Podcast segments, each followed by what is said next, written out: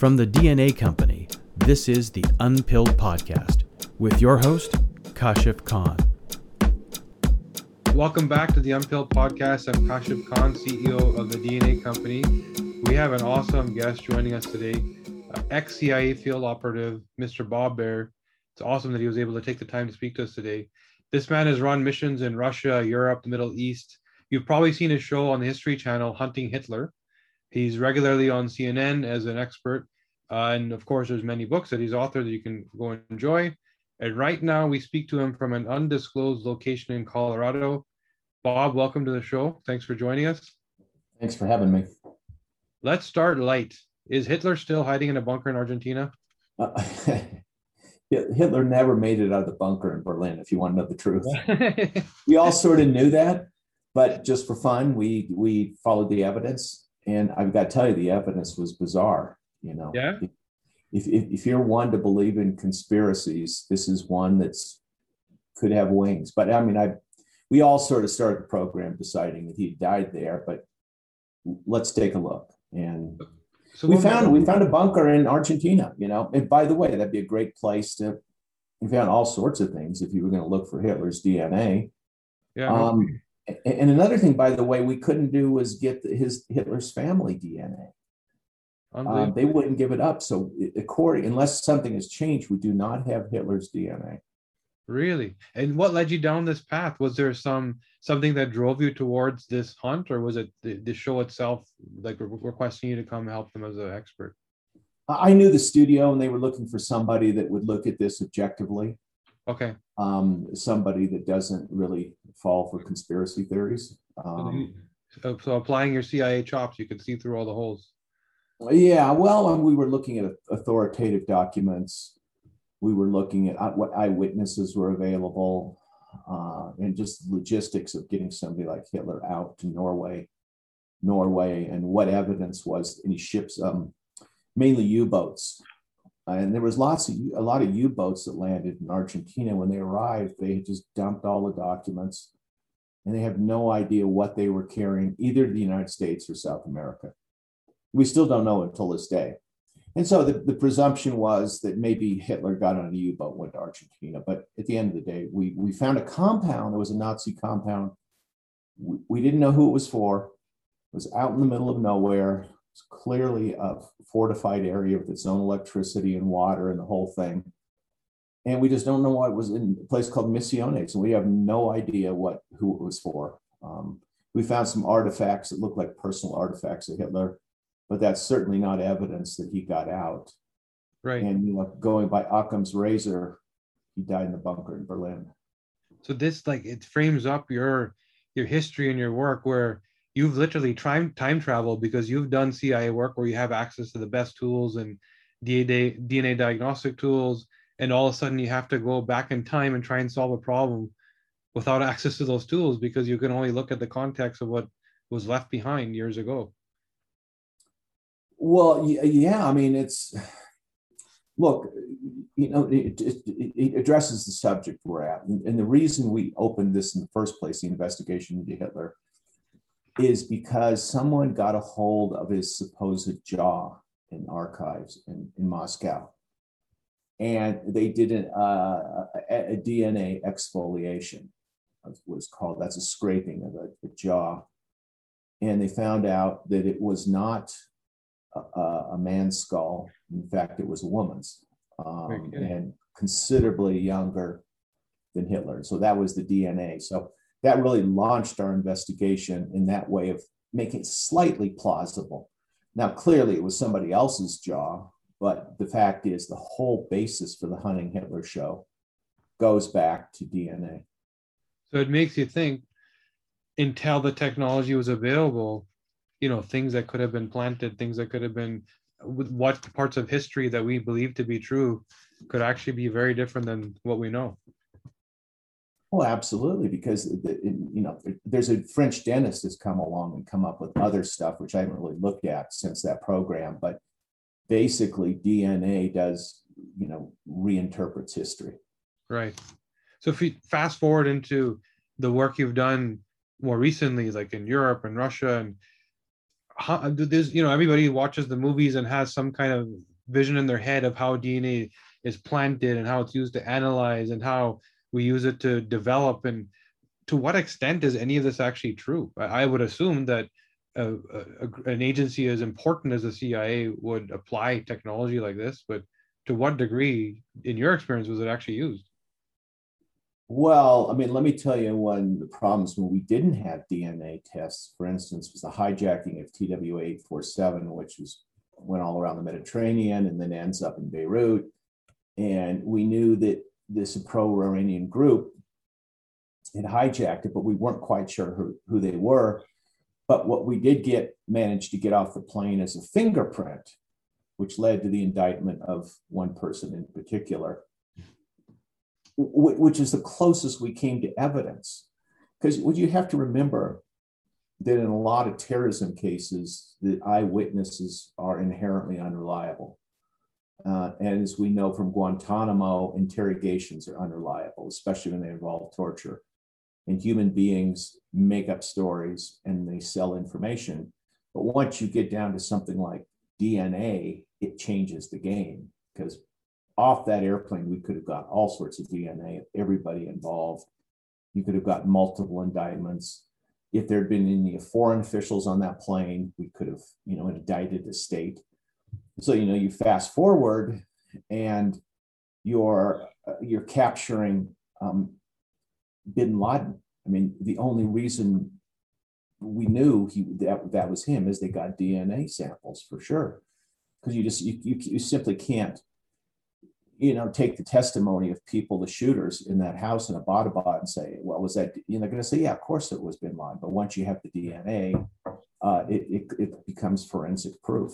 And that's where outcomes are really, I mean, there's the, your core intellect, but you're limited by your toolkit because you, there's things that augment your, your intelligence and your skill with what tools you have. And going back to what you said about, you know, eyewitnesses in the work that we do in genetics, we always try and take other layers of science and stack it on what we're doing to make sure that what we're doing is the best practice and is actually true. And we stumble across this sort of neurological phenomenon where memory and recall is actually reformed every time you recall. So when you have a memory, and you probably already know this, you know, the next time you think about that thing, the way you thought about it becomes the memory. And you, you yeah, sort it's, of change. It's brilliant. Yeah, I love that incredible and the memory actually changes every time you dip into it. It's kind of like the more you use it, the more you lose it because you don't actually. I love, I love that. I didn't realize it was that serious. Yeah, it's actually, and this is where when you, and this is why eyewitness accounts, when you feel like the guy's flaky or the guy, you know, keeps changing his story, it literally to him is perceived as different or her, right? Yeah. And that, that's a phenomenon of memory that we're just trying to unlock and we're trying to understand the genetics of to what degree does that happen for various people yeah, combine that with quantum mechanics, and God knows what happened in the past, unless you have exactly. some sort of evidence. But this, you know, my I want to bring up is uh, I work for the Special Tribunal for Lebanon, and we uh, it was the assassination of the ex prime minister in 2005, and it, it, there were no witnesses, zero. No one wanted to talk about it. Right. Anybody, the investigators were killed. But what we did find was after two years was a nose in the wreckage. It was just the end of a nose. And from multi-isotope analysis, we found out that the suicide bomber that killed the ex-prime minister was from the border on Yemen and Saudi Arabia, which just added to the complication. But that's the closest thing we had to, to, to evidence on this bomb because the bomb was destroyed. Um, there was no DNA um, to speak of except this nose and the multi-isotope analysis, but there was no record of it. But for the investigators, that's the closest it came to any sort of conclusion. But you look at you look at all uh, the, the people in this country who've been convicted on eyewitness information, and it just at the end of the day, and they get a hold of the DNA and they get into these legacy databases, and they find out it's somebody. It's just hugely changing American justice yeah, yeah. massive shift, massive because it's it's indisputable, right? It's black and white, and this is where we see, at least we hear of agencies are looking to collaborate more with private industry and genetic testing companies, and where genetic testing companies believe they are in the business of selling data you know mining it and allowing access to it and making it more intelligent seems to be a more important use of the data and we've already seen evidence you know i think it was about a year ago where 23andme helped uh, a murder being solved at somewhere in california i believe you know how Yeah, they the Golden, started Golden State murderer. Yeah, he was an ex. Right. He was a cop that had been killing people. That's right. And from where did they start and how do they get back to actually identifying the killer? You know, and this is where the more data we have, and then you it, it leads to other questions that are more or moral and ethical questions. Do we require population mapping? Right? Do we become more secure because everybody's DNA is biobank somewhere? Well, well, look at it this way: if you're in a prison and you're on death row and you're about to be executed for a crime you didn't commit, wouldn't you like the DNA to all be out there to figure out really who had committed the crime? For It- sure. it's, it's also a matter of justice and, and fairness. But you know, the other thing I that fascinates me is you combine DNA with multi-isotope analysis and cell phone records, metadata, and Right. you get a, a closer picture of reality than you would otherwise, than you would a sociologist or an anthropologist. It's, yeah, it's, you, it's you're quite relying amazing. on empirical data and it's it's indisputable at that point. You know, it's you know, it's a fascinating study they did.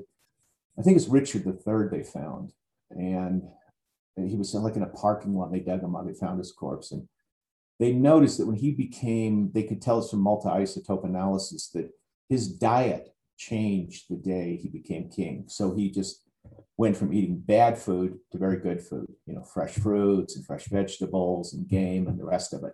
And they could mark it from the day of his coordination. His just his lifestyle improved.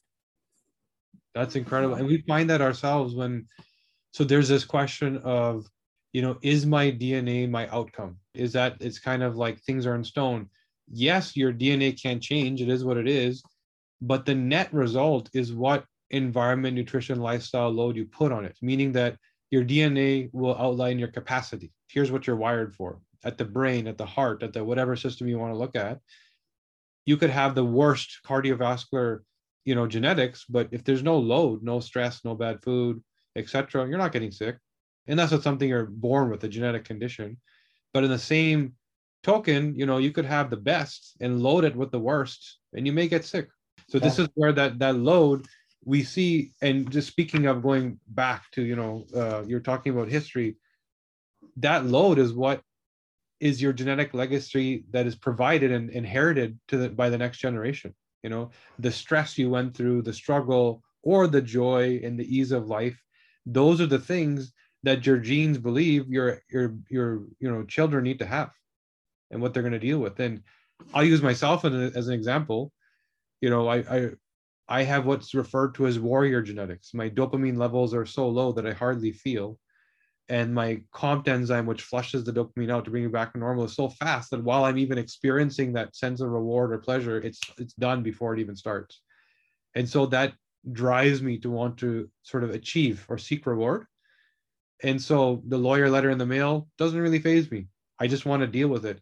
So that happens. And why do we call it warrior genetics it's because i inherited what my ancestors did they were probably struggling and fighting to some level and so i am now wired to do the same i just apply it to entrepreneurship Yeah, well, it's, it's the same way with the Russians. There's a theory that they're so paranoid and uh, and a paranoid of invasions that, that they react to it. It's something that's been inherited since the Mongol invasions, the Right. Tartar invasions.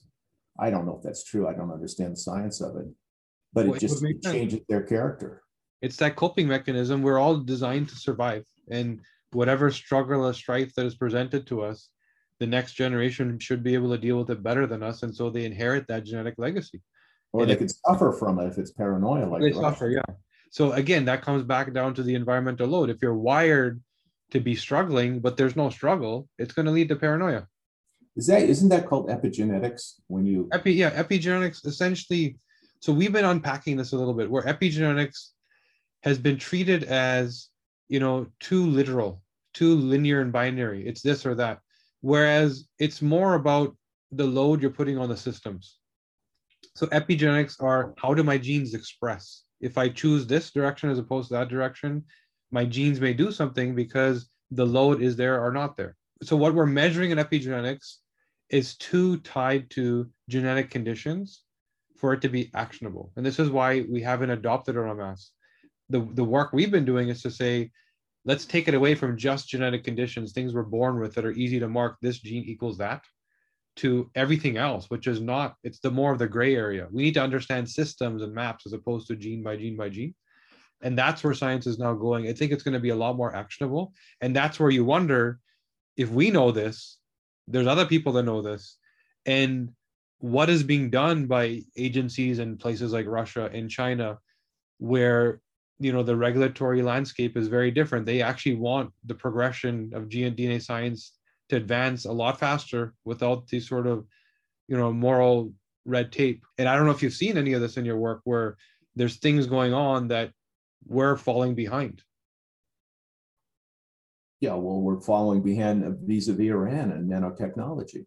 Right. They're, they're, they're way ahead of us. Yeah. And in it, so many ways. and it comes back to the motivation and the influences of when you're when you're down, you're not so worried about the moral implications. You know, you're more worried about how do we get it back up. And whereas there's a lot more concerns wrapped around scientific advancement, you know, this side of the ocean, and we we're there's a good to it because a lot of bad will be prevented but there's a bad to it because the things we need to worry about are brewing and marinating in other places where we don't want them to be happening and we're falling Yeah, well, I mean, to- totalitarian regimes. This is a is a is a gift to them. The whole thing, cell phones, For DNA, sure. the rest of it. for sure You, you can't get away with anything. yeah it, so last week we actually spoke to uh, general wesley clark who i think you know and he spoke of super soldiers right? He spoke of the work and everyone's heard of this work and we don't know to what degree it's actually going on or what exactly is going on. And i wonder if there's been any discussion around super spies. Like has there been talk about decoding cognitive wiring and understand who innately has the capacity to do this better at the genetic level? And well, there's a it's it's done in it's done in kill houses. I mean, you want to find soldiers who can you can condition their amygdalas so Right. that I can stand next to you and shoot a gun and you won't react. It's warrior DNA. Some people will never adjust to gunfire inside a room. They'll always overreact. I mean, so you want when you're when you're in a kill house, you've got thing called the quarter second rule. That means you've got a quarter second whether to shoot or not. For right most people, including myself, that's way too quick. But if if if you can get into somebody's wiring, you can turn them into a particular kind of soldier. So from our perspective, we've been doing this work, not in that context, but we understand the wiring and who is capable of what. We did do some work with which we discussed last week with General Clark with Black Ops military in terms of who would be more prone to PTSD response, holding on to the trauma, who can actually uh, be wired to achieve. And this is where, in this line of work, a very unique line of work, you know, you would think the amount of training and effort that goes into, and the amount of meaning and value of that work if it were to fail. You know, filtering out that super soldier and then super spy, uh, it just seems like if we're not working on it, somebody's out there working on it. Yeah, I mean, there's there's a lot of applications. When I was in Iraq, by the way, I was I don't even know how I got this way, but there was considerable fighting and and it, it- this was going on as shelling back and forth, and we didn't have a we didn't have a bunker to go into. We had to live in a house. There was no way, or you could get out on the road, and that was a quick way to die. It's Huh. outside Erbil, so I. It, was like at nine o'clock, and everybody, my team was worried, and I just like so I'm tired. I'm going to bed, and I just I slept through the whole thing, and I don't even know why. It was just like the shelling was one five five just lulled me to sleep. Don't don't ask why. That Yeah, I, have, I have no explanation. I had a Marine captain there who thought I was crazy and asked to transfer and left Iraq like two days later. wow. So it goes back. that's nothing. It's I don't consider I'm not in no way heroic right. or or you would would you ever want me to be on your side in a gunfight? But I'm just saying it, just- that's just something in my DNA that yeah, your ability to cope, move on, not experience or bind the trauma, you know not uh, have these sort of overwhelming to what degree do you express meaning to something? When it's happening your ability to actually extract meaning and tone it down there's very specific genetic pathways that speak to all of that right? Yeah. and we can we can predetermine you know exactly how someone would react in that situation. There's a uh, obviously a huge level of experience and training if you've been through it 10 times it's very different than the first time right? But there's also the innate capacity for someone to sort of move on. Uh, that leads me to thinking you know in the work that's been happening in the cia has there been any genetic screening? Has there been any form of like let's actually we put so much money into training uh, there's so much at stake. Do they do they yet know or do they yet use this as a tool to say who should actually be in a different role? No, no It's it's a it's a it's a great bureaucracy. right They, they give you these standard psychological tests. Like I remember one when I came in, do you wet your bed? And I just thought that was the strangest damn thing. Um, Yeah.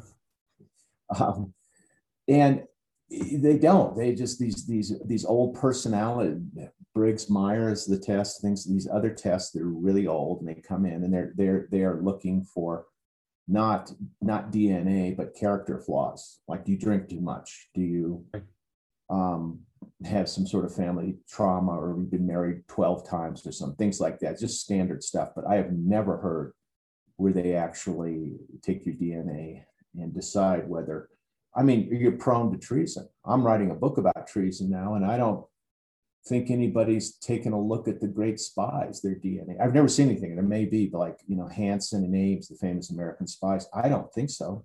So even something as complex as treason, I would very strongly argue that we can point those people out. Oh, I believe you. Yeah, and this is where uh, the interesting thing here is, and why I ask is, we were doing some work, as I said, with the U.S. military, and it was primarily around PTSD. It was more reactive. Okay, how do we help these people? Which is good. You know, provide support for veterans, right? In that work, we had an investor approach approach us who was based in China, uh, in the medical industry there, and said, I love what you're doing. Have you do you have any military experience? And we said, well, we're working on this project. We don't believe we should share the details of it with you, but yes, there's some work going on. The the it just didn't stop.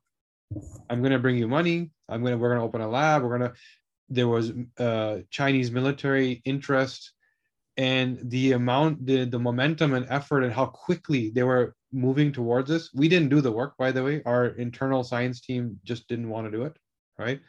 um, but it just showed me if you know small company in canada the dna company sitting here and the second that there's notice of the ability to screen super soldiers and spies and put them in the right roles a chinese company sends us a letter saying we want to give you $8 million to build a lab it's probably already happening somewhere Oh, I'm sure it is. Well, why don't you go to the FBI and say, you know, Ames and, and Hanssen are very famous here and say, well, we'll tell you whether they were pr- prone to it. yeah I, it's a it's a good next step for us i mean as a business as a simple if you think we should be doing that Yeah, I think you should. I mean, Yeah. I don't, maybe they've done it for all I know, but I've never heard of it. Right. As a, I mean, we've been highly clinical up, up until now. The work we've done with the military has been more around performance. You know, uh, it's been less about the screening. But I do believe if we know this is what's happening overseas, we better catch up soon. Yeah.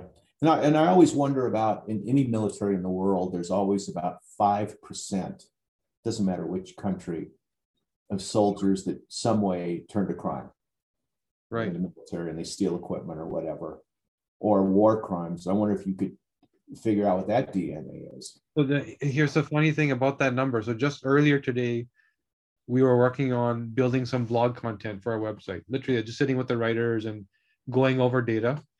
And when we found uh, on the mood and behavior, the people on the extremes were in that five percent range.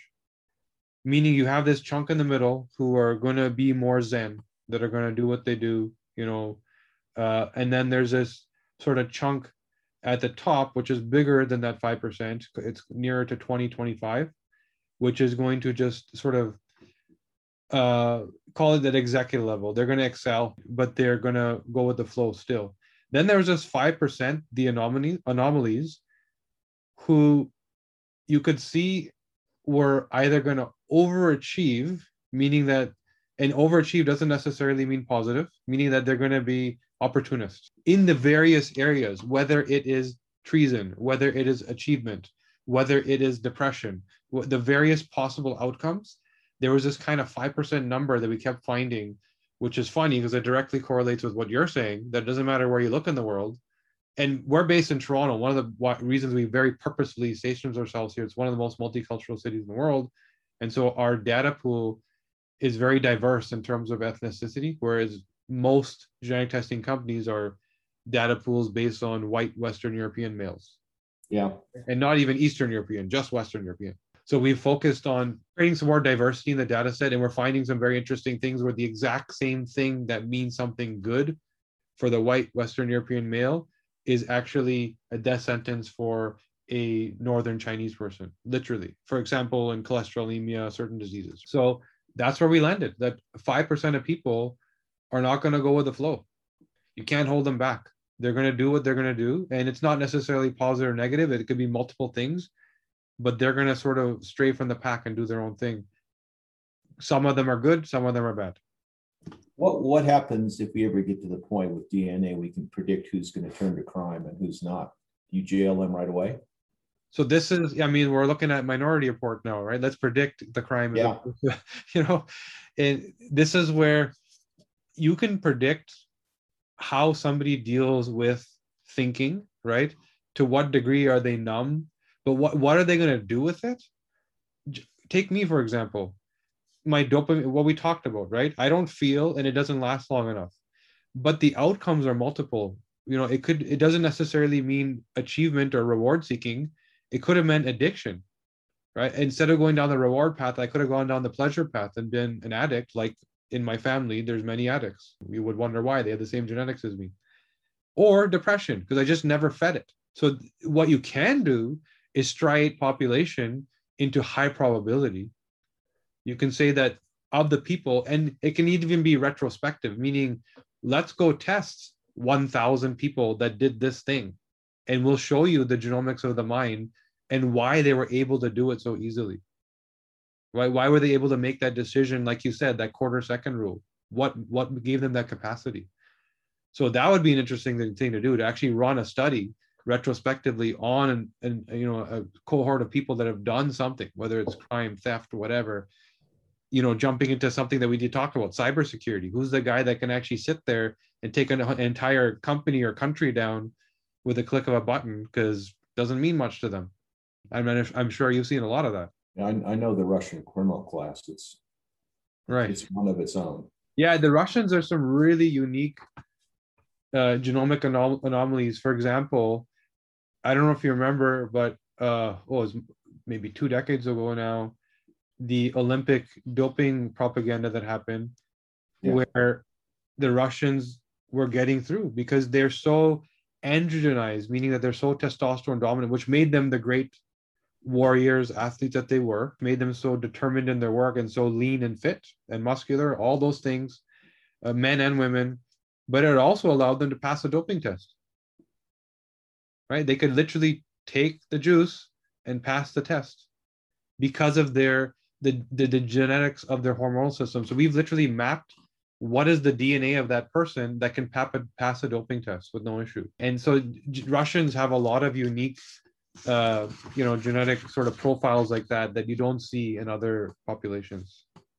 But nobody knows that more than you. I, I think this is just absolutely fascinating. Yeah. I had dental surgery and it, i got a big jar of oxycontin which which has no effect on me right. i take the whole jar it wouldn't give me a buzz or anything I, it, I can't even comprehend that addiction and i could see why some people might respond yep. to it yeah. So for you, I mean, if I were just to look at what we call the phenotype, so your genes are your genotype. Here's your report. Here's your list of genes, right? That's what we found out.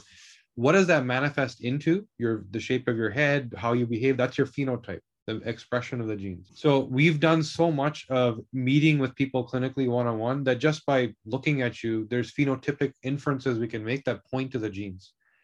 genetic testing companies typically don't do this because they are genetic testing companies. We're a healthcare company. We have to try and help people. So we need a little bit of both.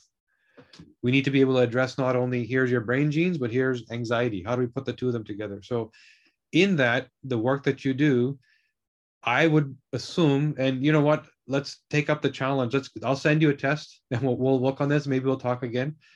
I would assume that your dopamine pathway is the exact opposite of mine, and you are uh, like a binger, a, a deep diver, and you wouldn't ever get addicted to that unless it was piquing your interest, which it probably didn't. So for me, it would be instant. If it was that pleasure, that little that little touch of pleasure, I need more and more and more and more. For you, you're already experiencing pleasure and reward.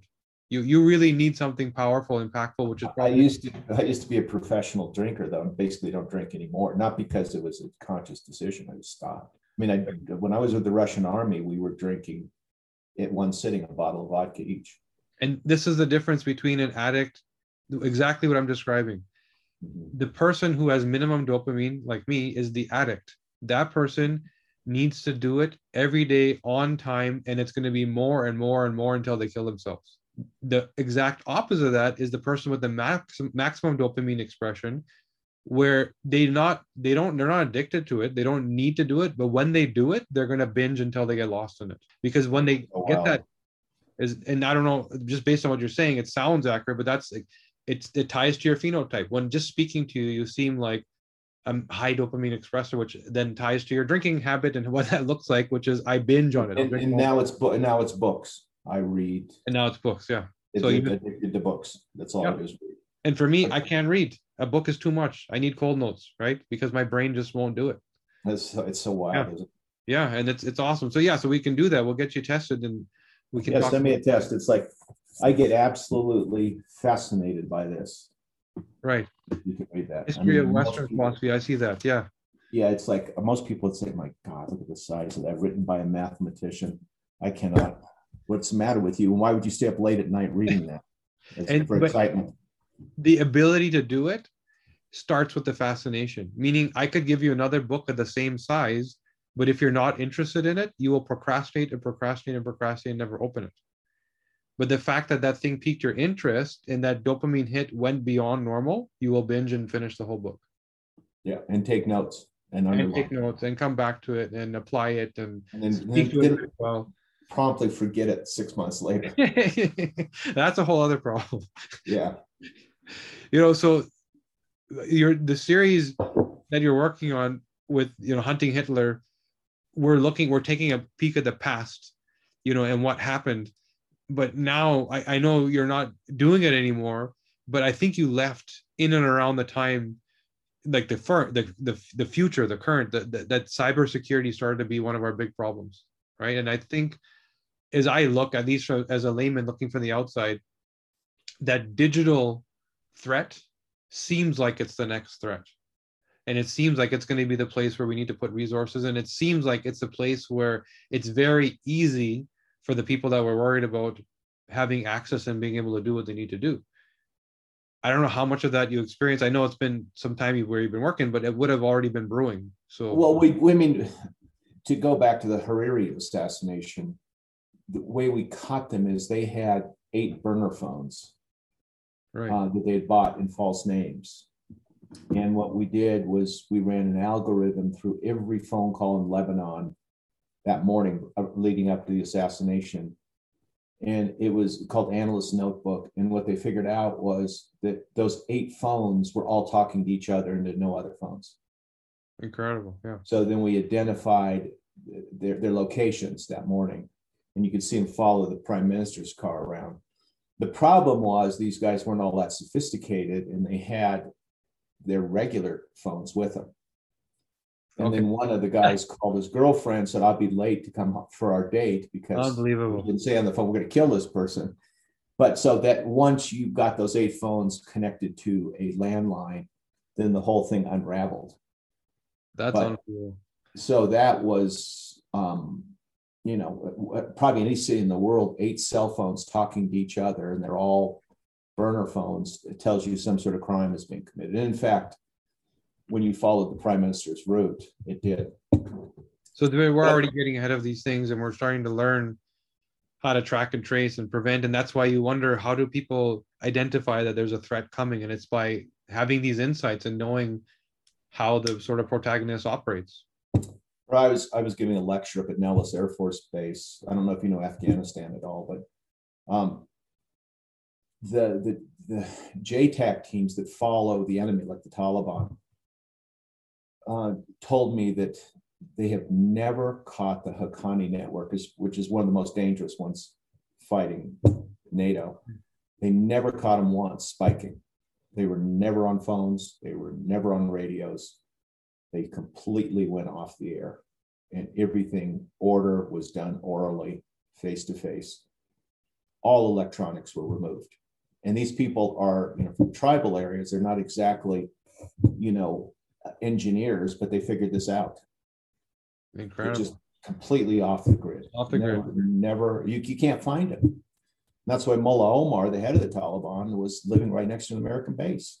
And he just they just went you know keep your dna out don't ever use a cell phone don't ever use a computer um, and, and go right down don't have a credit card and you might get away with stuff so it goes right back to what we said earlier. You're you're limited by your toolkit. If you're using the wrong toolkit for the job, you're not catching anybody. So no. this, this is an awesome conversation. I have to thank you for taking the time. You know, we could go. I could go on for a long time because there's so much in your head that wows. You know, just everything you say. I would I would love to have you back, and we'll do that. We'll we'll we'll scan your DNA. We'll see how you're wired and what you're all about, and maybe we'll talk about it again uh, I think just scan my whole family's DNA, then you'd really get scared because they're all crazy. Maybe we'll learn something. Who knows? So I would let everybody know that they should look out for the ser- the series uh, Hunting Hitler. It's on Discovery Plus and History Channel. You've also read, or so I should say, sorry, you've also wrote tons of books which people can learn if they're fascinated about what we talked about today, which I'm sure they are. There's insights out there that they can read in your books thank you again, Bob, for joining us today. This was truly awesome. Uh, great that you're able to make the time. Thank you so much. From the DNA Company, this has been the Unpilled Podcast with your host, Kashif Khan. Thanks for listening.